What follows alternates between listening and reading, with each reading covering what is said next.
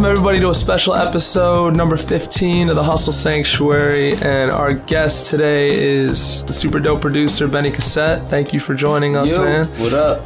In uh, we're, we're on your home court right now in your studio. The traveling podcast show Yeah, comes to Silver Lake. um, man, thank you for taking the time Sure, yeah. to do this, man. sure. You know, um, everybody's got a story, and you know your story. Um, from what I know of it, I know we're gonna dig into it, Yep. but I'm sure a lot of transition. Yeah. right? And um, let's let's just dive right in and, and take us back to like maybe you know um, the synopsis of when you were a kid and when you started you know finding out about your your uh, enjoyment with music and stuff like that. Um, well, it's interesting because, you know, I meet all these amazing artists and musicians that were like, you know, these child prodigies and grew up and were great musicians and all this. And I was nothing of the sort at all. I, um, didn't grow up playing music. I didn't grow up really doing music. I was pretty much like a kid that did graffiti and, and painted and, um, you know, was kind of like a street kid, just a LA kid. I grew up on the east side of LA and, um, like most kids on the east side got in a lot of trouble as a kid and um and ended up Were you in know- Venice, like deep in the streets in Venice, doing tagging? Like no, where I was, was, this like happening? uh, you know I was like MacArthur Park, Echo Park, Okay. you know Elysian Park, Yeah. like over here East LA, and um and you know I I grew up around pretty much all Mexicans and Salvadorians, and then I got bused to all black schools, and I grew up in an Italian Spanish household, so it was kind of a, a mix of environments to say the least. Wow. And, um, and I, I basically started doing music because, um, you know, to the Cliff Notes version is I got in a lot of trouble as a kid. And, um, when I, uh, I'll just call it when I got out of trouble for a second, when I was released from trouble for a second, I was given the opportunity to, um, go to an art high school. And at that art high school, I met somebody that, um, I met this girl who, um, was, was part of a, a faith um, and she introduced me to that faith, and I kind of thought it was a joke. And I Hmm. was like, you know, I didn't wasn't really a kid that believed in God and wasn't really into what age, what age were this? Uh, I was 14. okay, high school. Yeah, and um, a lot of my friends were getting in serious trouble. So for me, I wasn't a dumb kid, so I knew, you know, it's kind of one of those moments that I think everybody has at a different age where you, When you say serious trouble, are you talking like little kid like throwing eggs shit? No, are no, you talking going- about like actually to- locked up, like real Yeah, real to- stuff? Okay. like friends going to jail, friends, Yeah. friends getting shot. Wow. um, that Yeah. kind of stuff. And so I, I was at a crossroads and I knew based on my environment and my, I guess, street smarts, there was, I was either going to go one way or I was going to figure out how to go the other way. And, uh, I was, you know, I was terrified of, of going the wrong way. So at any rate, you know, they, I got introduced to this youth kind of performance group, like a faith-based youth performance group. And, um, and the funny thing is it was at this, uh, this Baha'i center on the corner of La Cienega and Rodeo. And so this girl says, yeah, you should come. We meet there every Sunday. So I had a lot of friends that lived in that neighborhood. Mhm. And that neighborhood is, for those of you who don't know, is basically just next to it is an area called the jungle. So I had a lot of friends that lived in the jungle. and, I, and we always wondered what that building was. It's this big blank, like beige building. Is it like housing projects or something? Well, the jungle, the jungle is like they're like these old school kind of townhomes that were built really like in the 40s and 50s for white people. Mm. Because a lot of people don't know Los Angeles, like Watts, Compton, what they call South Central started off as like white neighborhoods. And then like started to become like lower income neighborhoods. And so a lot of people don't realize that a lot of those homes and buildings down there were originally built for middle class families. So the jungles is like, they look, they look pretty nice, but I mean, there's a lot of like shady people living there, including my friends at the time.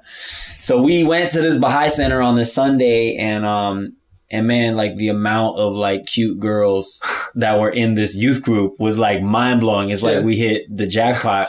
We were like, yo, it's just like low hanging fruit in the middle of the hood. And, um, and, you know, we were so excited, but we quickly learned that none of these girls were trying to hook up with us and they were all terrified of us anyway.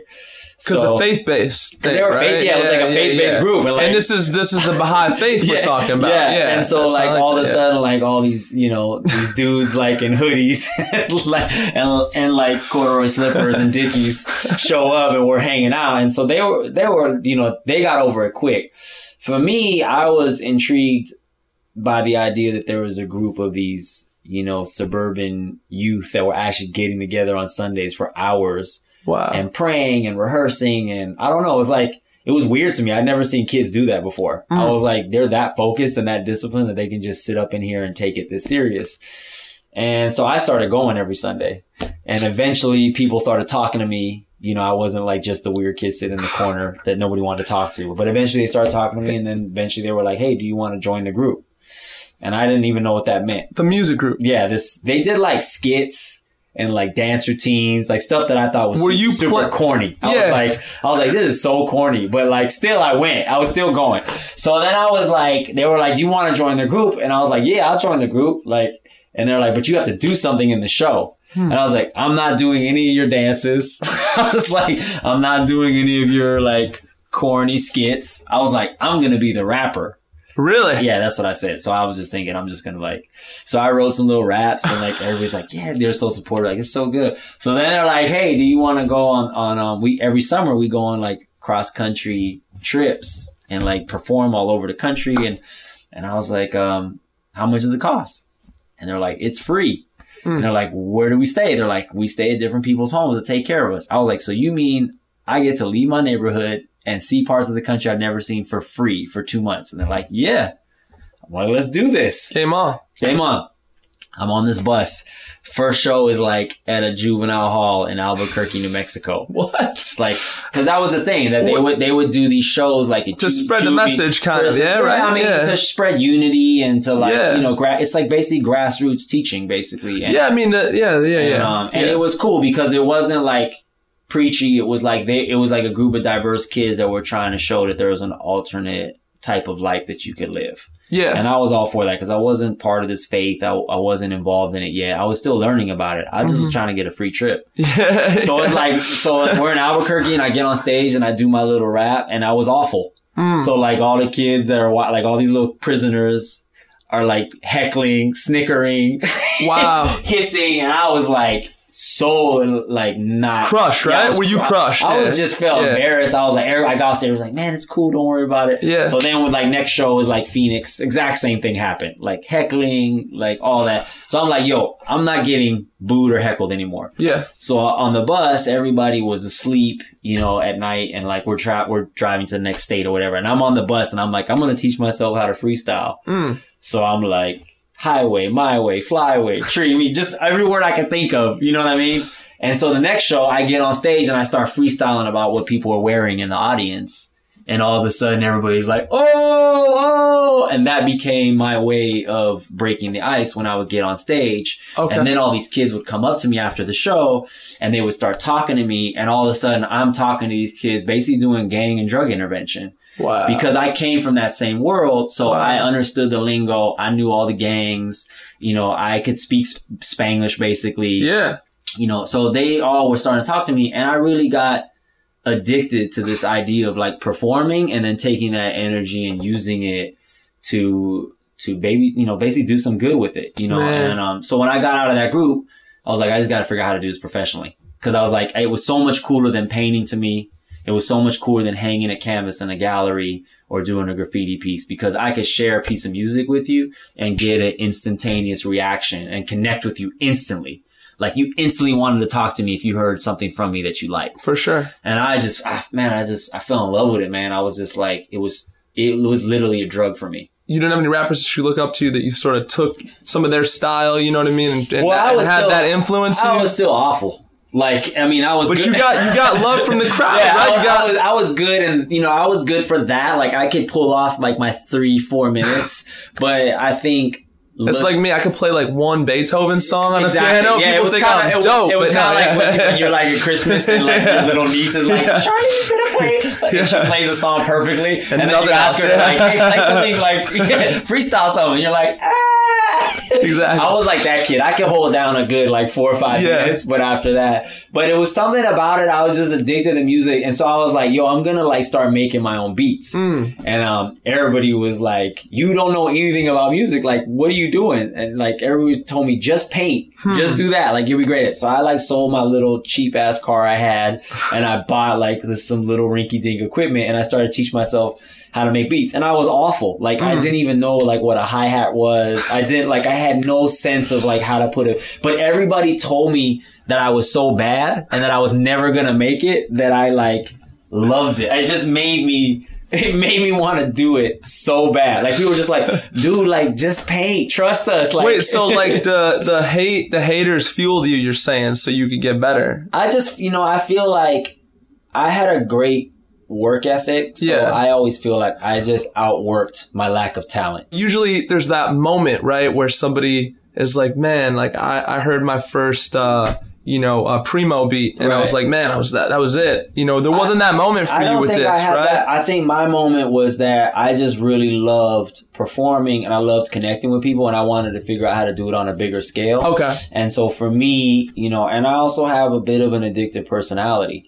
So for me, I, it was this challenge of trying to figure out how to make something that was competitive, something that would get people excited. And I never was shy about playing what I was doing for people. So as bad as it was, I'd be like, yo, listen to this. Yo, listen to Yeah, this. yeah, yeah. You know, and I would just, people like, yeah. would you cool. get would you get feedback? I mean, would you get any constructive feedback? Like, why don't you try switching this up, or would it just be like they weren't feeling it and that'd be it? I never really got at that time. I was never really getting constructive feedback because I wasn't playing it for people that really could give me any constructive Okay, feedback. gotcha, I was gotcha, playing for people that were just like, "Oh, it's okay, Right. it's cool." I mean, you know, and I eventually got, I eventually got decent at it. Hmm. You know, to the point where I could sell. You know, I was selling beats to people in the neighborhood for like fifty bucks. Nice. You know, I That's could, a hustle, I could, man. I could record a, a song for like kind of like this, like Welcome to Benny's first hustle, yeah, man. like you know, hundred bucks, and Yeah. and I remember, you know, at that time, I wanted to be able to say that I made music for a living. Mhm. So you know, I had been doing odd jobs, and I just stopped doing the odd jobs, and I just did music. Straight music. And I was so broke, but like when people would ask me,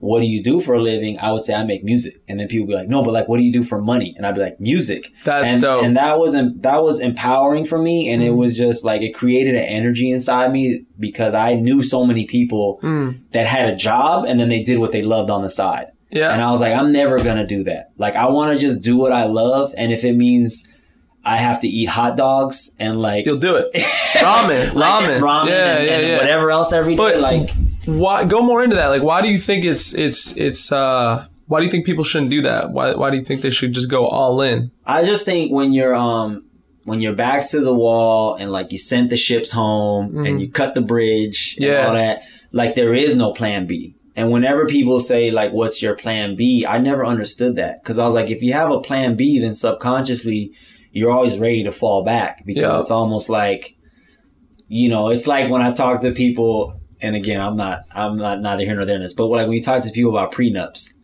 and it's kind of like, I I think the concept of like you know I get it. Everybody gets divorced these days, but like if you get a prenup, you're kind of telling yourself this isn't going to work out. You know, it's like I'm in love with you, but it's probably not going to last. So let's do a prenup so so you don't take everything when it ends. Wow. And I kind of felt like that with with career and with like your art, you know, and all the great artists. Like I read a lot of biographies. Like Picasso didn't have a plan B. Matisse didn't have a plan B. Mm. You know, Mozart and Beethoven didn't have. A, Miles Davis definitely didn't have a plan B. Quincy Jones, you know, like John Lennon, all the people that we love and respect, there was no plan B. Dr. Dre didn't have a plan B. Yeah. You know, it was like you just figure it out. And for me, I think I ended up getting to a place where if I was just gonna make music for myself and like the 15 people around me that would listen to it for the rest of my life, that was what it was gonna be. Mm. But I was always gonna be making music. when you really made um, this leap and you're like, all right, like you're eating hot dogs and ramen, Right. like you just said, like on the early side. I did that for a while, and then I was fortunate because some stuff happened for me. Okay. you know, like um, You got a couple placements I ended or up something? getting, Yeah. yeah, I ended up getting a publishing deal. I ended up Yeah. getting, um, you know, I ended up getting like some stuff happening for myself, and so I, I only, you know, I, I kind of went through that phase for like maybe a couple years, Mhm. and then these things happened that sort of confirmed that okay, I'm on the right track. Now the flip side is that those things also fell apart. I was gonna say, Yeah. man, that's right. That's Yeah, right. You know, like I had this. I heard I heard a great quote recently. Um, this this book called "Ego is the Enemy." I don't know if you've heard of it, heard but it, yeah. But the guy, the author, said we're either in one of three places at any given time. We're either in aspiration, Yep. success, or failure. Yep. and that's so true. Yep, absolutely true. Yeah, So I had aspiration, I had success, and then you know I don't really know if I believe in failure necessarily, but I understand the I understand the when it falls apart, maybe not failure, Yeah. but but ending. How about ending? That's I- probably a better think- word. I think like, and in the end is always the beginning.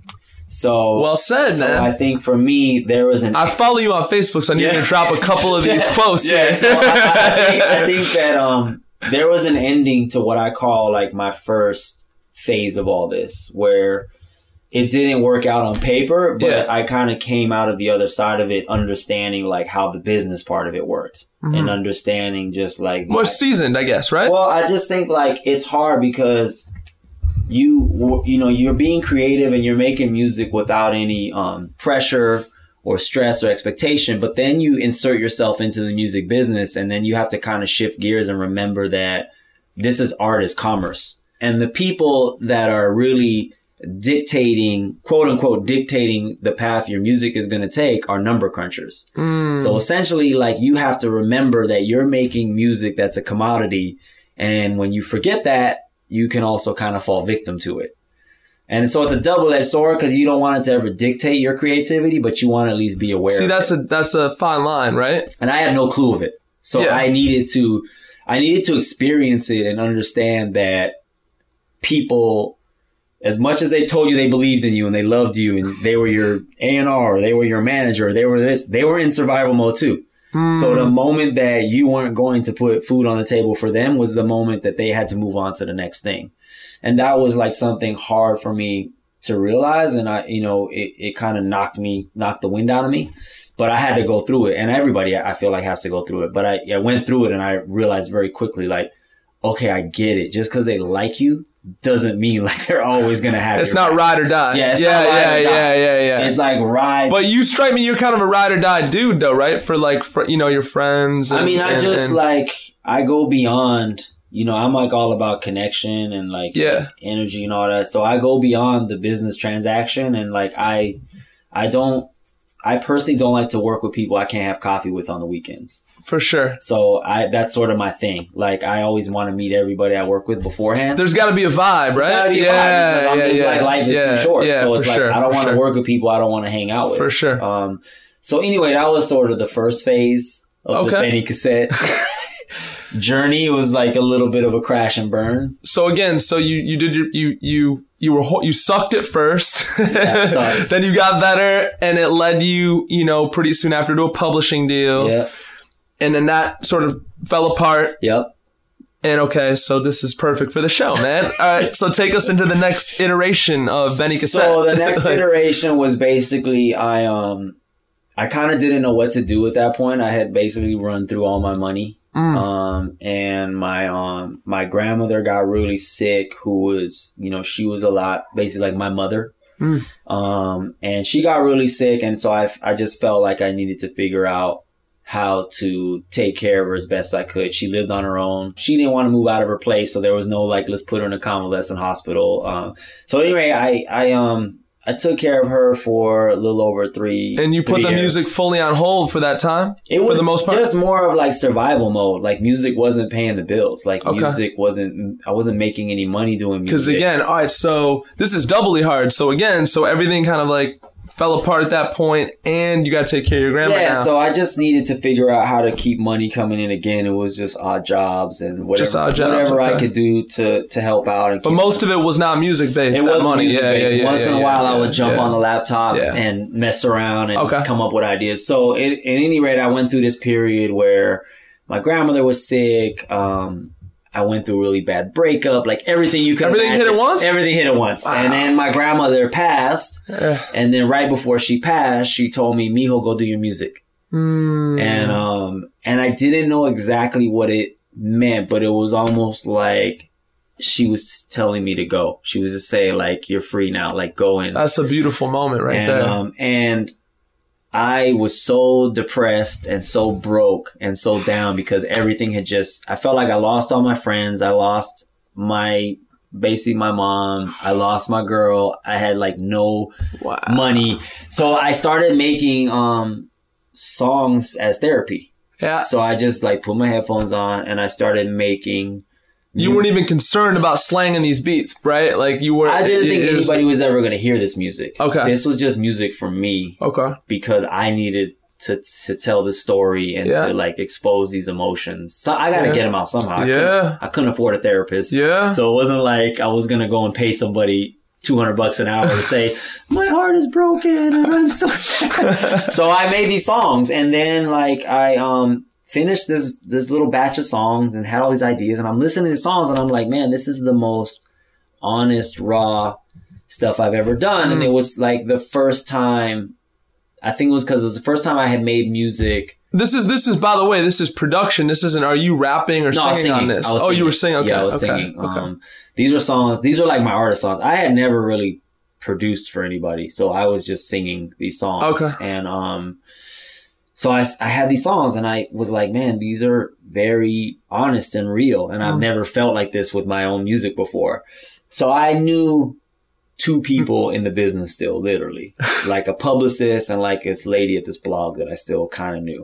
okay. And I was like, I wonder if they would like like this song. You hit them up for feedback So I was like, hey, stuff. can I send yeah. you a song Yeah. and see what you think? And they're like, of course, you know, where have you been? Da da da. I've heard you for so long. Yeah. So I sent them both the song. They both hit me right back. Like, this song's amazing. The Mm. girl from the blog was like, can I post it up? The publicist was like, can I send this to people? Next thing I knew, I like my artist song was like on all these blogs. And Wow. everybody was like posting them. And then they were like, do you have any more? And I was like, yeah, I got one more song. So I sent them another song. Same thing. It was like, and I'm on all these. You weren't blogs. expecting this. No, I wasn't even. I, That is very dope. I didn't even care. I I like that. like- I like that. So then, um, a couple months later, this A and R at Universal Publishing is like trying to get in touch with me. hmm So she like tracks me down and she's like, "You gotta, you know, I gotta meet you. Like, I've heard the stuff that's on the blogs. Like, I want to like hear more." I was like, "All right, whatever." So I go to her office and um, I sit there for like three hours and I'm playing her like all these sketches and ideas and songs. And she was like, "I don't understand." I was like, "What?" She was like, "How does nobody know who you are?" and like and like you're not doing anything. I was like, and I was just basically like, I don't care. Like I'm not trying to be in the music business. I don't care like what people. Is think. that really true though, That's man? absolutely true. You were really done with it. I was. I just didn't. Because you already saw it unravel and you were like, You have to- you couldn't get that taste out of your mouth or what? I mean, think you have to keep in mind when three of like the most important things in your life are taken away from you, it's crazy. and you're like very low and very humbled, and you don't really have a support network. I think like all of this stuff just becomes mundane. Oof. like all of the career and recognition and all those things that we think about, you know, all the time in our ego, because your ego's shattered. So you don't, so you're not attached to anything. Right. So for me, it was less about like, like, I don't care that you like my music. It was more of like, I have nothing to give you. Like, I have nothing to give in this meeting except I can press play on my laptop. I Yeah. have, I don't, I can't play the game. I just don't have the energy. You had no more energy. yeah, I had it, no more energy. Like, I just had music in my laptop and me Wow. as raw as could be. You know what I mean? So it's like, you know, if you get in a car accident and you break every bone in your body and your car gets crushed and somebody says, Hey, you want to go play a game of basketball? You're like, I can go watch, but I don't have the energy or capacity I feel to get man. in the game. I feel that. and I was that dude. I was like feel full that. body cast, Wow. sitting in the bleachers, and I could draw up a play for you, but I couldn't jump in the game. You know what I mean? So That's real talk. so she's like doesn't she's like this is crazy like you have to meet some people like friday night we're having this bowling party you know for our company whatever you gotta come Mm. And i was like all right whatever so friday night comes around i go to this bowling party with her all these people there i never knew or heard of and writers artists producers so Yeah, she's walking me around and Yeah, introducing me like yeah. this is benny cassette blah blah, blah like all these people i didn't know Yeah. so then she's like, "Oh, let me introduce you to this guy. You know, he's the guy that discovered Hit Boy." Mm. So she introduced me to this guy, Ricky, and then we start talking, and she's telling him like, "Benny's an amazing artist, and Mhm. he produces his own stuff. You got to hear it." And Ricky's like, "Dude is like, all right, give me your number." Hmm. So I give him my number, and he's like, "I'll hit you in a couple days." We walk away, and then Lindsay, the A and R, is like, "Oh, that's um, like Ricky is Kanye's cousin." Oh shit. So I Okay. was like, "Oh, that's cool, whatever." I'll never hear from him. So I, I, never I hear from him. Yeah, yeah, I leave this bowling Yeah. party. I leave this bowling party, and I'm just kind of like, Wait, wait. I gotta stop the story here. Was, was part of you like because we didn't really touch on this. Was, was part of you like I don't really want to go to this uh, bowling thing because that's just not where my headspace is. Not in the hustling and getting to meet people and all that. Did you almost not go to this bowling party? Yeah, I, I didn't. I didn't know if I want to go because I had developed a little bit of this social anxiety because I just didn't. You were Like, coming out of the I cast did- still, basically, any- right? Yeah, Yeah. yeah, and I like barely had like gas money, and I wasn't really confident.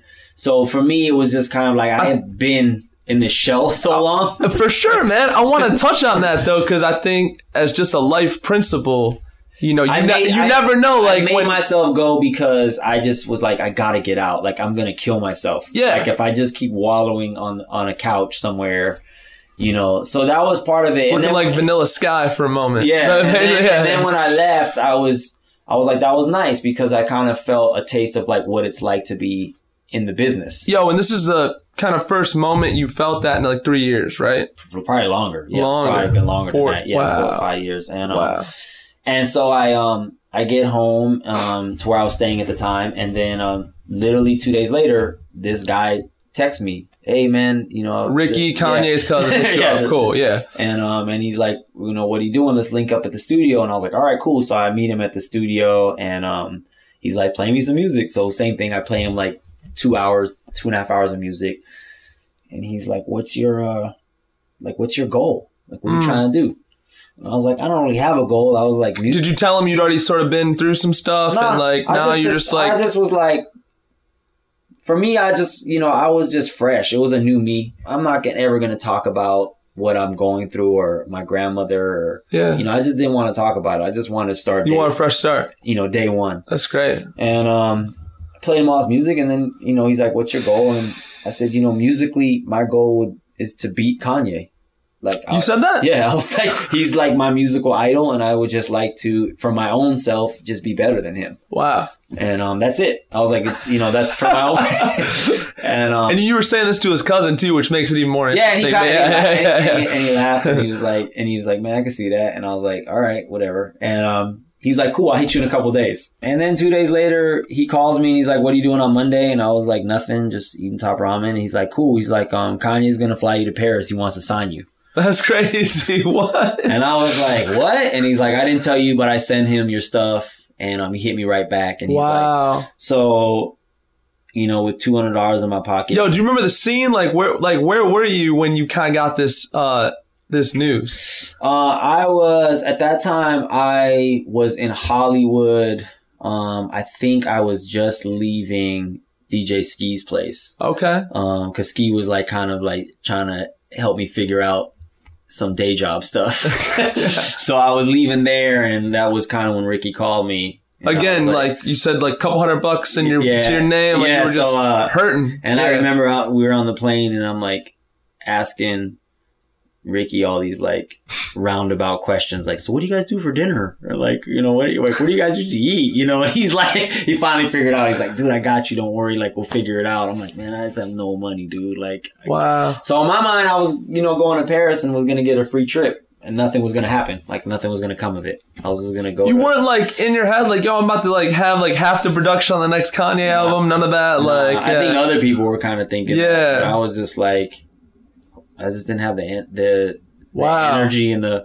I just wanted to go and like play some music, and I thought it was gonna be cool. I didn't know what to think. I feel like it's sort of you manage uh, through going through your first iteration. I think you know you learn to sort of manage your expectations a little bit, right? Not- Like, I not- think that for me, I just wanted to not operate with expectations. I Yeah. wanted to have self expectations, but I feel like as soon as you start to project expectations on people around you, it's always like a because there's so much out of your control, right? Like Yeah, there's there's well, a lot of like- variables that are out of our control. I feel like if you if you know where you want to go and who you want to be and what you are, yeah, then everybody else around you will act accordingly. So the moment I start to like expect you to do something for me, like Samson, like this podcast better get a million listens or I'm I'm done, you know. And if it doesn't, and if you don't promote this, you know what I mean. But like rather than be like, you know, you know what, like when I do stuff, I'm it's gonna hit the widest audience possible and I'm gonna do everything in my control to make sure that mm. happens. Yeah. So you know what, it's gonna get a million listens because all of my stuff is doing really well right now and that's in my control. Got you. So the expectation is on me, Got you. not on you. It puts it in your control. right. Yeah. And so for me, I always just wanted to operate like the only thing I can do is make great art. Right. And how That people makes- respond to that will be how they respond to it. But I can control the art. But if you start thinking about that other thing And too much, it's about, gonna it's like- gonna mess you up. Well, because then you're You starting know? to make art for other people. Yeah. Like, hey, Samson, what do you listen to? oh man, I like trap music. I like trap music. So when I come over, I can't wait to hear your music. Oh, all of a sudden I'm in here making trap beats all No, day. man. Because I'm like, Samson likes trap music, but like, I remember I remember showcasing an artist for the uh, Rob Cavallo when he ran Warner Music, right? Uh-huh. Yep. And um and we were in the studio and dude stops and you know, he's he's kind of like, you know, he looks like he could be like, you know, a straight up white dude like in an accounting firm. Yep. But he drops his quote and he's like, "Yo, my favorite quote on the music biz is actually from Swizz Beatz." And he said the music business is really just one big competition to see who could be the most honest. right. That's And, true. and that's exactly what you're saying right Yeah, now yeah, yeah. because your Yep. most honest stuff came when I, you know. when it was for me. and and that was most felt. Yeah. And that's like, what do I, what do I want to hear? And so that was sort of just, you know, that was how I operated. That's amazing. So wait, so let's get back into the timeline. So so you're off on this plane now to Paris, right? Okay, Yeah. let's let's so, So we like uh, go to we should land in Paris and we go to Ye's house and um we show up at his house, a beautiful flat, and he opens the door and he's like, "Thanks for coming." I was like, I was like, yeah, no, I was like, no problem. and I like walk in and um I remember that first day, first night, because he had like all the chairs like in a half circle and he had a studio set up. It was him. No ID was there. hmm 88 was 88 keys was there. Oh yeah, there. yeah, keys. Um, Virgil was like buzzing around in the back somewhere. He's like all his people there, and so he's Yeah. like, "Here, sit down." So it was like first day of school. I sit down, and he's like, "Did you bring some more music with you?" And I'm like, "Yeah." And then That was a good Kanye right there. kind of like, kind of like, you know, I think that was when it hit me that all this that was happening was like, this is gonna sound a little bit crazy or cliche, but it was div- divine. Ooh. Felt divine. It felt like my Uh. grandma was um was controlling the pieces. that is so heavy, man. and um and I just felt like in that moment Wow. that um my grandma was like, "This is what it meant when I said go do your music." wow. Um, and I just, it was like, it clicked. It was weird. It just like hit me. And I was just like, this is what she meant. Like, this is why I'm sitting right here. And, um, and I remember I played like, yay, it was like 13 or four, it was like 14 ideas I played him and he kept 12 of them. Did you get to see Kanye sort of like really like you know? Yeah, he would. Was he, would, like, turn down bobbing the volume- head He would the turn music? down the volume and make comments like, "Damn, I see what you're doing right here. It's like some '90s shuffle," and then he turn it back up. He'd be like, "Damn, that's crazy. Like that bass sound is crazy." You know. Yeah. Um, so it was like a lot of that, and and um, and then after that, he Yo, I mean, oh, but th- that that moment, I just I don't want to glaze over that moment No. because it's a powerful moment about your grandma stuff like that. So, um, because it's got to feel kind of surreal to be in this space, right? I mean, it all happened really quickly. it did once You got, I you once know- I realized what was going on. I think when I first walked in, I was like, it didn't "All right, even whatever." click at that point, Nah, probably. Yeah, like, yeah, yeah. It was like time to play music. Then it was. Then it dawned on me that this was Yeah. sort of the everything was everything was like leading up to this. Leading up to this moment, and this was the moment that was going to be the pinnacle kind of breakthrough for me. And Man. um, and I remember I played him all this music, and um, and he, you know, he, he asked me if I would stay in Paris with him and work on the album. And then he like walked into the kitchen, and I'm like a huge No ID fan too. Yeah, so you got And to vibe with no then ID for a little bit. And then Dion walks up to me, and um, No ID walks. up Dion to is me, no ID. and he um. And he's like, "Man, I love your stuff, dude. We gotta like, we gotta talk more." And This is the first time he just he knew about you, right? Yeah, and, yeah, um, yeah, And. I was like, yeah, man. Then he walks away, and then I'm like, ah. Crazy. yeah. And, uh, Crazy. and so then I just ended up spending most. You know, I want I want to make a point here too, because in that first iteration of you with the pub deal and everything, Yeah. you were probably. Um, I'm learning this is just a general rule in life. Anytime like you're trying to bang down doors and hit people up, Yeah. it usually isn't a good thing. no, But if you could just sort of just like it's finding you, right. you know you're onto something. You know you're on the right path when it's finding you. Do you know what I mean? I think that we all operate in this way where where when we feel like we're not needed by somebody, Yeah. that's when we want to interact with them most. it's when we push. It's when It's we we try and put things in a headlock, like Benny. Do you know what I like mean? in relationships, you know, it's like when the If you the- feel a the- person pull away, right? when, yeah, when yeah, you're- yeah. When you like hard on somebody and you're thirsty and you're sweating them, like they're more apt to be like, "I'm cool." Yeah. Like you're not going nowhere, so I'm cool. But Yeah. when you like are not into them like that, that's when they always come around. Yeah, And it happens all the time. Like you could be, I just know, I, you could be so into a girl and so after her, and Yeah. she's not feeling you, and then all of a sudden you meet some other girl, and you're like, man, And I'm you pull so away, tired. and then all of a sudden pull you away, know and it's she's like, hey, what's back. up? You're Yeah, like, yeah, wait, you're coming back now? Yeah, like I'm yeah, yeah. already. The music business does uh, resemble dating in a lot of ways. For sure. it does. I think that's in every business. It's Yeah. just, it's just, you know, it's like when a company's stock is hot, everybody wants to buy Yeah. it. When it's not, nobody Yeah, does. yeah, yeah, You know, it's sure. like, it's with anything, man. It's just human beings and I like think, that. but I think that's just a quick little sidetrack. I think that's why it's good to treat people fairly For sure. and to be a good person because you know it it everything is in flux usually. Like there's Yeah. these moments of success, like we said, Yep. moments when you know uh, th- new things come and that goes away. Yeah. and you want people if you want people to ride with you, um, it's important to not be an asshole. For sure. I think when good things are coming your way. And I also, you know, there's so many people that, you know, you see when you're on your way down on their way up. Yeah, And vice yeah. versa. But those those people will give you a hand so you could be up again. You know what I mean? Right. If, you, those if you people were will, cool. will end up back up again too. Yeah. So I just think that, I just think, you know, at the end of the day, like people don't put enough emphasis on just being a good person and treating everybody like, cause like, dude, I was down, like I was super down. And Yeah. I remember clearly, like, That body cast image is a great image, man. By the way, but uh, you know, I, I, I remember clearly like who was really there for me and who wasn't. yeah, and most people weren't. Yeah. Now, I don't I don't hold that against anybody because, like I said, people are people, and I don't want to walk around with chips on my shoulder and sure. holding grudges. But then I also know, like, if I ever fall down again, those same people probably will disappear again. That's right. so, That's right. Yeah, so I I just like pr- try to pride myself on like you never know. So if somebody co- if I have a meeting with somebody. And they suck, like their music's terrible. Yeah. I'm never gonna tell them to stop doing music because my music was terrible too.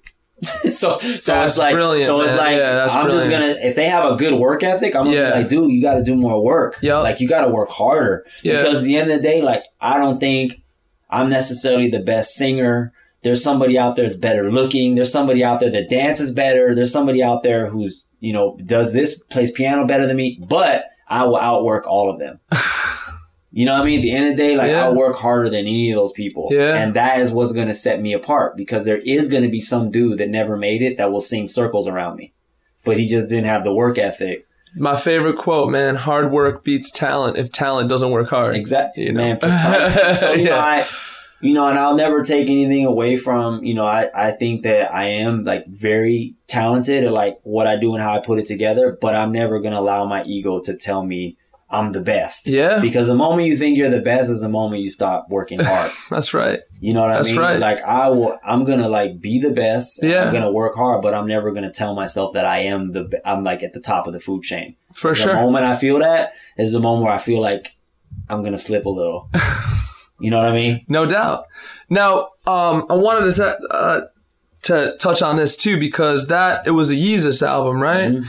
And um, there was a lot of there was like a lot of anger coming through on that album, right? Yeah. So I'm just curious to know, like, when you were around Ye at that point, you know, he was still like he seemed like pretty friendly, more or less, right? Or could you tell, like, because sometimes art and like your real life blur. Right. So, did you notice like he was just in that space? I know he's getting shut out by fashion companies. It's Right. obviously well documented and all that. But did you did you sense like some of that like angst was just coming through I on the daily um, and outside of the music too, or one, what? the one thing that I that I um learned from Kanye is that every album for him, he figures out what the statement of the album is before he makes the album.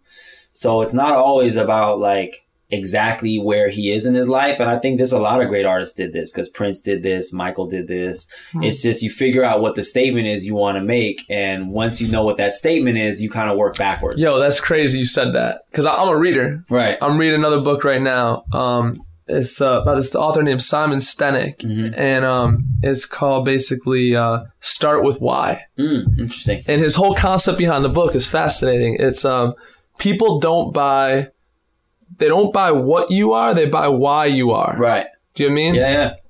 it's like why you know it's like that's, That's why awesome. apple yeah that's why apple is so successful because people understood their why like they were revolutionary Yeah, they were right, like right. Why you know exist. dell and apple essentially make the same computer more or less Right. but but dell was just like what it's a product it's a computer Right. where's their why Yeah. Apple was like this. super dope so it works for music for Ye, you know, with the Yeezus album, there was a certain statement he wanted to make about the world and about what. and he was being on. authentic obviously Yeah, right like he'd been and, shut uh, out by fashion And, you companies know, and, he had we this talked a lot about you know punk rock music and the sentiment of of punk rock music and you know the sentiment of like making songs that are anti-radio songs, making songs without Yeah. choruses, and you know I think. Pablo became, you know, sort of an extension of that too, because the statement is again, it's like anti-format, and it's Mm. about trying to break the format I don't think he went after any radio on, on Pablo, really, right? No, I and, he and it's also yeah. just the concept of like releasing music in a way where it's not so regimented and, and rigid. And I think, you know, every artist. Wait, just to be clear, so Yeah. the statement on Pablo, you know, to you is what? What's the statement?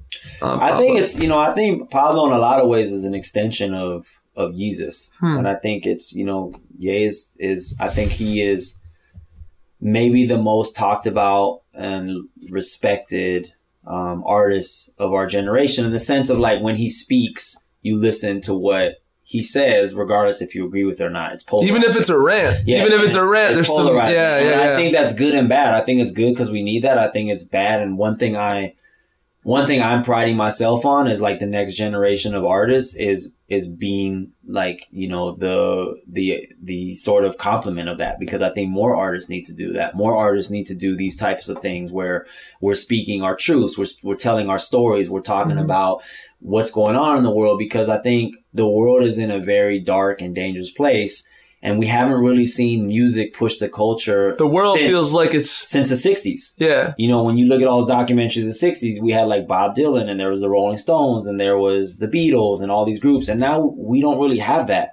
So the world is kind of in turmoil, but you don't have a Mhm. lot of artists that are actually pushing the culture and pushing like the collective consciousness. And I think Ye is been one of the only artists, and Beyonce's probably another one that is now yeah, starting to jump Lemonade, yeah. start to jump in the conversation of Mhm. like let's let's use the music to create the conversation Yeah, so i am like basic like really seeing that and being like yo i need to be one of those people too and encourage Mm-hmm. other artists to you know john legend we're seeing him do that with like all his work with the prisons and yeah. so i just feel like ye has done a great job at understanding to make Well, his, his make- father like goes to homeless places, sure, right? yeah. You know, and But it, and it's also a relevance thing. It's like when you've Yeah. been in the game that long and you want to maintain your relevance, you have to look at what's going on in the world and say, that's true. how do I make music and art that's still impactful? I think all these great artists that we're seeing that are trying to push the envelope are like are like that, and they're they're Yeah. being forced to look at the world and say, man, we got to make some art that pushes pushes forward, man. It's like Absolutely, 'Cause and the, like- and the world needs it right now. You know it, what I mean? Yeah, because people yeah. can't think for themselves, so everybody's Yeah. like following this trend and following that trend. So I think, you know, that's for me one of the great takeaways um, from from Ye and and being around the guy like the whole camp is that there's a lot of conversations about how do we push the culture forward, Yeah. you know, and and sometimes that's just as important as making the music. Oh, for sure. You can make music in a bubble and sit there and write a great pop song that gets on the radio, but like you have to sometimes sit and be like, what is a statement we're trying to make today? Like, what are we trying to say today? Like, what are, what are we gonna do today that's gonna like Yo, know, that's great. change- That's great insight, change man. the culture? How do you stay grateful for everything you have, and at the same time be ambitious and hustle for more? That's kind of a Um, fine line, isn't it? I never forget where I was two and a half, three years ago. Mm-hmm. I always think about just That time almost period. three years Yeah, ago. I was yeah. eating top ramen and sleeping, Wow. sleeping on people's couches, and Wow. nobody even know what my name was. And then I never forget about the reason I'm doing it and where I want to be in the next three years. Hmm. And those two things keeps me grateful and ambitious at the same time. I love that. You're just mindful of both, basically. mindful of both. Yeah, Like, yeah, I I'm got mindful you. I of the got past you. and the future, and then I just make it intersect in the present. I love it. I love it. Um, and then tell us, tell us, uh, what was there a block, uh, like a mental block that was there for you, uh, five years ago Mhm. that's no longer there today? Can you like call I out what think, that block um, was? I think the I think for me, almost everybody's mental block, and speaking from experience, is definitely um self worth. And when you have like when you don't understand what your self worth is and you don't understand like what your contribution is, it creates a mental block, and that mental block sort of like hinders you from re- reaching your like whole potential. So I talk about blind spots with people. You're talking about just your blind spots, Just blind spots in like- yourself. Like we all have it. Like we all have a little thing inside Of of, us course. that holds us back, and everybody thinks it's like circumstances and reasons that are out of our control. But it's all in your control. For me, I just had to hit the lowest of low points, and when you hit the lowest of low points, It points, just illuminated. It like- illuminated like of your you're like, damn, that little pit in my stomach that I used to get when I get in the room with certain people is just me not thinking I belong. Oh, like damn, I grew up broke, and so I have this weird pit in my stomach about being wealthy because I feel like if you're wealthy, like you're you you you lose the connection with who you are in your community. Oh, damn, like I'm like afraid to be famous because it's you can't be famous and spiritual. That's a lie. Like you know what I mean? Like I feel like you're inside my head, man. I think all this shit. But Yeah. it's just like these are Like, all things that we develop. Well, well, I want to Um, like comment on the money thing because actually a staple question for a lot of people is like, you know, their people's relationship with money. Like, you know, there's all this like layered shit underneath that. You know what I mean? Right. Like, like, um, because there's these cliches, right? Like, money is root of all evil, Yep. right? The crazy thing Uh, money changes people. people like mis- all this. Shit. people misquote that because Okay. the actual quote is the love of money is the root of all evil. Really? And yep, look in the Bible, and everybody takes the love of off, and they just say money is the root of all evil. Oh, that's crazy. oh shit. Yep, that's crazy. Thanks for shifting that. No, I man. know. Everybody says it. I'm like, look Yeah. at that quote, and they're like, "What's that? Is a quote?" I'm like, "No, no, people have taken off the other love big of- one, the other big one is money changes people. Yep, I don't. I You don't, you don't that. buy into that. Money doesn't change people. It it just magnifies who you were before you had the money. Wow. So if you're an asshole before money comes, you're about to be a If greater asshole. I, yeah. I had this conversation last night. I Yeah. said, when you're poor, you could be an a hole in the closet, and then when you get rich, it's like you get to come out the closet Ooh. and be like, "Hey, everybody." Oh. I'm rich now, so I can do whatever I want. All the Yeah. little things that I never share with you guys, you Wow. to see. But if you, But if you got if you got a giving spirit, if you got all that and money comes finds you, Oprah Winfrey, that's true, man. She's giving cars to the whole audience. Like, yeah, it's just I feel like it's just money is a tool. Like Money's to a tool, and it's just That's ener- it. It's energy, and people's relation to to it is different. I mean, that's why you see so many dudes in the hood end up blowing up as like this or that because like their whole life they felt like if they were able to buy those things, the Yeah. world would take them seriously. yeah, but And that's so- the wrong reasons. No, man. right, right, wrong, yeah, but, yeah, but you can achieve it. Yeah, you can I got these, you. you can see these dudes and they make all this money, and then all of a sudden they start buying all this stuff because that was how they fulfilled their their self worth. I- I'm, I'm, I'm getting this mental image of baby from Cash Money right now. Man. Or Everybody knows it. Yeah, whoever it is. Yeah, yeah, yeah. think- and that's why you see, you know, it's like, you know, I remember when I was. This is a great story. Uh, I won't say who it is, but somebody we were talking about. But a really big manager, Mhm. powerful executive, somebody's mentored me for a long time. And when he first got his really big check, Mhm. you know, big checks, he went and bought a Rolls Royce Ghost. And he's like a smaller dude. Yeah. He's not a big guy. And so he was pulling up in these meetings. he had a Ghost and then he had like a Ferrari California. And he would pull up in these meetings, like, and, and he just felt like he made it. Like, I got this ghost. He's like driving up to Silicon Valley, like in his like In a, Fer- in a Ferrari. California yeah, yeah, yeah. or like whatever. And Yeah. um, and so I I saw him, and then like a few months later, I saw him, and then he pulls up in a very basic Tesla, like Mm. very basic, not Mm. no rent, just the, the the standard Tesla. And I was like, "Yo, where's the where's the Ghost? Where's the Ferrari?"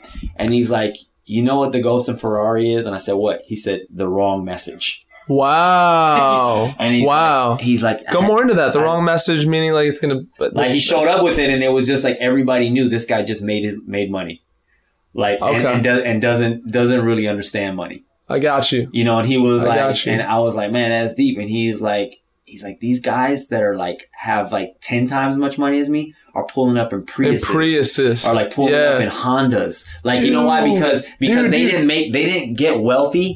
Like It's try- also this, man, and you know this from being in the city, right? I've been here ten years in the game, right? And it's like the mo- if you meet somebody that's like, "Yo, I'm the greatest," and I'm the no, no, no, most of the time, right. it's like they're compensating for something that's For sure. missing. You feel me? For sure, It's yeah. the people that are the dopest that are just like in the cut, chill. Yeah. If you look at Dave Chappelle, he's a great example of that. That Yeah. dude is in the cut, All the time. backwoods of Ohio. Yeah. Yeah, exactly. Yeah. So I just think you know people's relationship to money is different. Yeah. and I think it's all about you know your intention of making money. I mean, we all want to be wealthy because like wealth is is freedom in a lot of ways in, this, 100%. this world. And, But- and I think a lot of us want to do good. Like I, I, you know, I have a desire to do good. right. You know, But if you're and I not feel doing like you good can't- before you have the money, you're Dude, not gonna do good when you I remember, yeah, I remember struggling, then. I, and and I got I mentor a kid from South Central, Yeah. right? Yeah, yeah, yeah. And I'm like, man, like I just want to be able to buy this kid a waffle, and Yeah, and and I have to think about that purchase. Yeah, yeah, yeah. Yeah. How am I? You know what I mean? yeah, I feel you. Yeah. So right, don't push money away, people. No. Tell us about a blessing in disguise, like the the biggest blessing in disguise in your life. Something that sucked on the front end. I think I mean that know. probably goes back to to hitting you know a low point, man. To losing my um losing my grandmother and you know running out of money, losing a girl because it's just like But ultimately, you're saying that would that that's the biggest fuel that fueled because, everything, Because right, I think when you're in it and you're you're falling face first and you're you're being humbled and you're kind of questioning why you're even here. Mhm. You don't get it. Like you're just kind of like you're in it, so you're just like I want to. I don't want to be here. This is horrible, and you're kind of moping around and you can't do anything. you're fighting it kind You're of too, right? Yeah, and, yeah, and yeah. It's funny because when you come out on the other side, you see it and you're like, man, this is like this is like Jesus like fasting for 40 days and 40 nights. You Wow. know, this is this is like Moses being ousted by the Pharaoh. This is like, you know, it's all these, you know, it's all these great great things that we've seen that have happened historically from people where they had to like.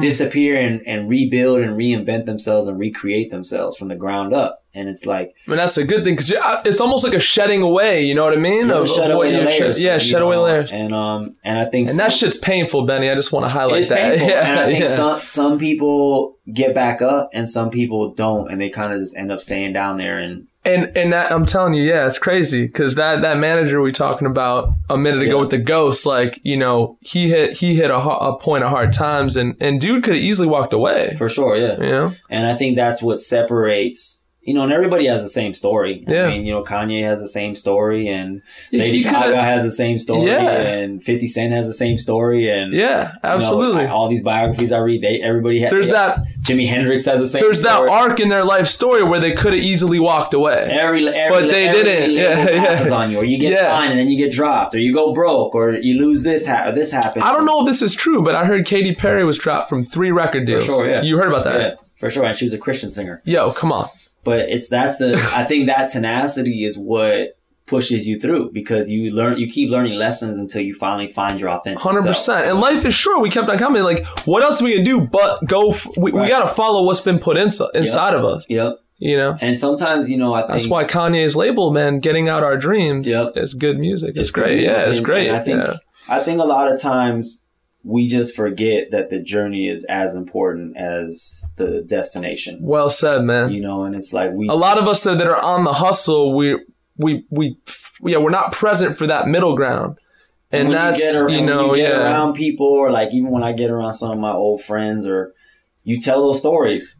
Like, man, remember when we didn't have heat? Yeah. And we were in there making beats wearing like down jackets and beanies. And remember when we had a split top ramen? And, you know, it's like those are the stories. You don't tell the stories of like, remember when we were in the G5 flying to New Yeah, York? yeah, like, yeah. it's like, that story's stupid. Like, the dope stories are like the ones where like where, who we were and where we were before all this happened. You know what I mean? That's kind of what this podcast is about too, man. You know, I think highlighting the different iterations Right. of ourselves. yep.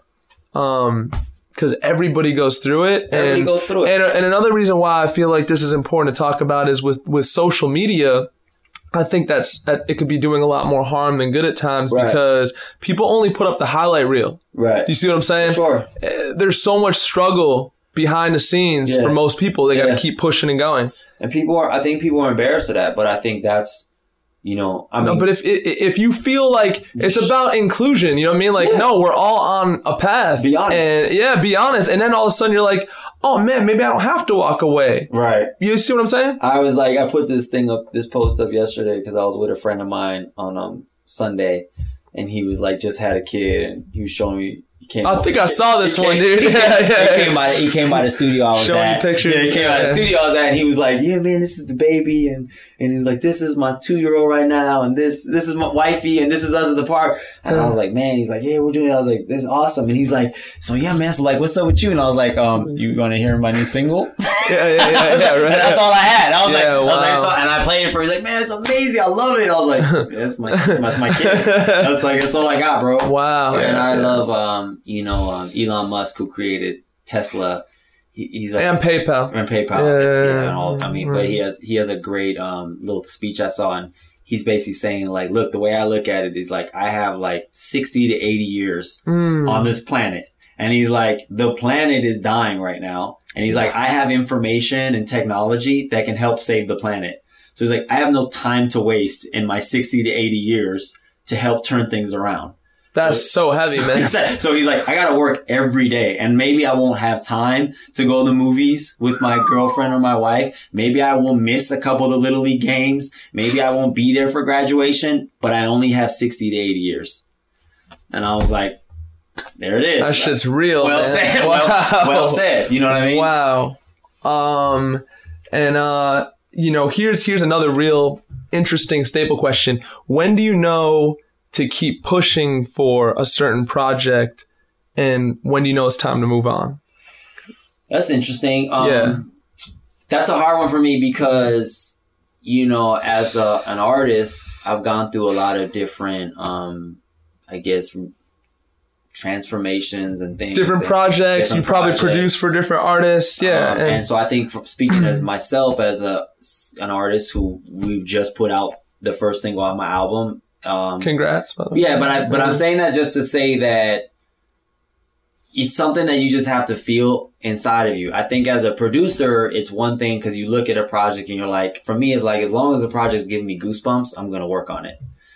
For That's a good answer. and yeah. I, and I use that for my own project too. As long as I'm making music that's giving me goosebumps and I'm Yeah. excited about, I'm gonna keep making it. And it and I don't care like when it feels like it's flowing, man, right? Right. And, and and there's a, there comes a time when again I know this because I I manage a lot of artists, Yeah. and and in each one of those things, there was a time where it was like I feel like we cracked it open and we're getting our Yep. attention and love and deals, and then Yep. there's a time when it's like oh shit, we're trying to put this thing in a headlock, you know what I mean? Yeah. And it just feels like that sort of um that sort of like ease um, for a minute. Not to say it's not a lot of hard work. It is, but there's an there's an overall sense of ease Right. and a flowing that shifts into we're we're going uphill at a 90 degree angle. Yeah. And I think when you start feeling like you're going uphill at a 90 degree angle, then that might be time to like look for the next Yeah, thing, and I know? think don't it's know. also like it's an internal internal thing because just because sometimes you're not getting results from the people outside of the Yeah. core group of people, it doesn't mean I think it's when it feels like it's you're being forced. The music is forced, the art is being forced. But when the art feels good and people aren't responding, that's not necessarily It doesn't bad. matter. Yeah, right, right, It right. doesn't Right. Okay, okay. Like the art is good, so let's just keep. so it's the internal compass really that, Yeah. that, that, that dictates when to keep going and yeah, when to. I, that's what I. Think. I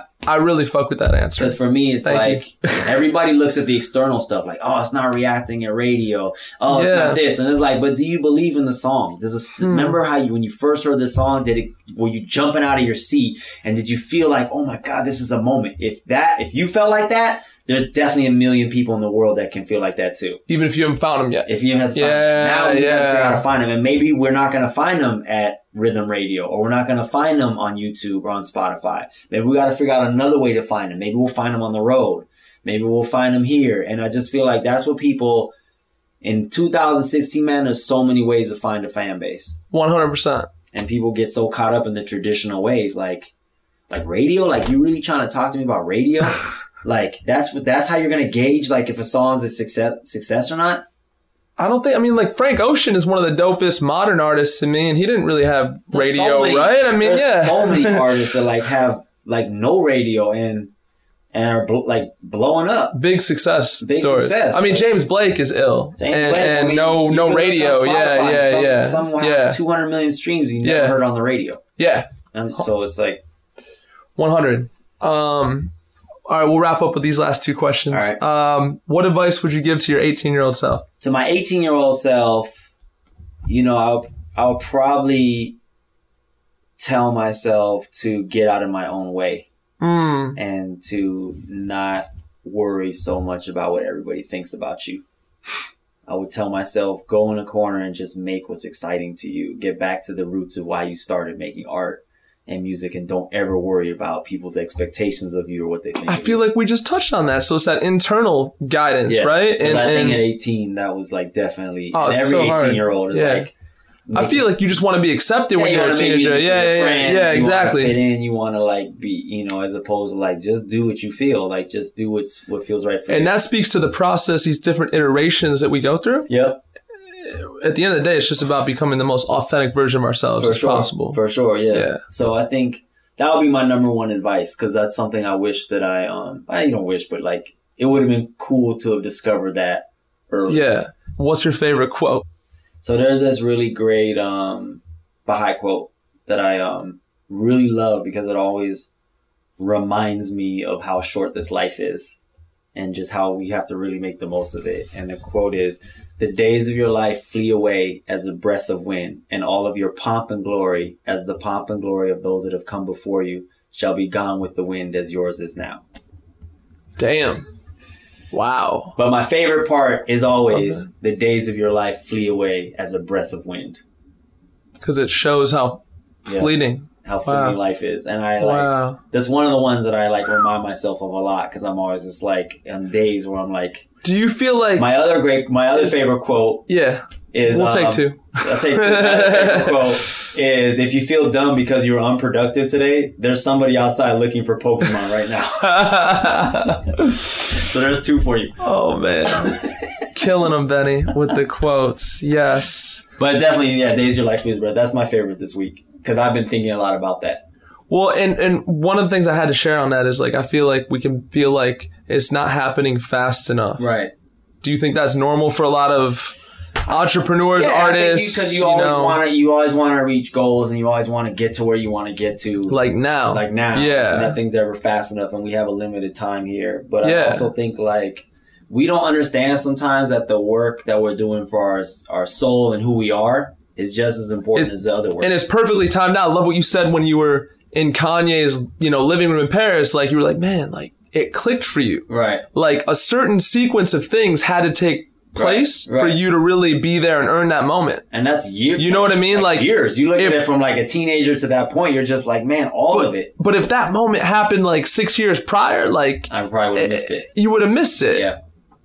And I wouldn't have been ready for what came after that because after that moment, it was like the floodgates open. There you go. It was like, So we have to trust, you know, in in the process Yeah, of sure. our unfolding. yeah. And you have to have faith that the journey is already mapped out. Yeah. And you just have to stay on the path. Can I share my favorite quote? Please. Yeah, I love it. Uh, life isn't happening to us. Life is happening for us. That's great. Yeah. That's great.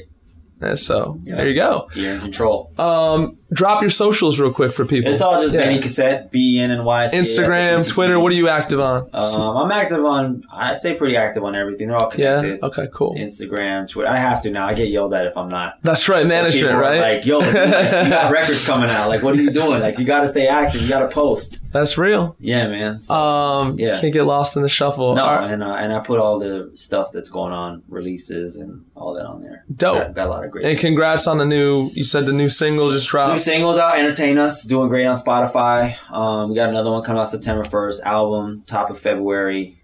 Um, Are you going label or no label on this one? I am kind of signed to a label. Um, Okay. I am. So we're we're we'll Is the announcement coming later or what's the yeah, deal? we're, well, we're gonna announce what's what's going on in Okay. concrete later. Um, you know, I'm signing Good Music um as a producer and writer, and they have Is par- Pusha T active they on have that? parti- right? they have participation in my album as Okay. well. Okay. Um, so, but you know, at the moment.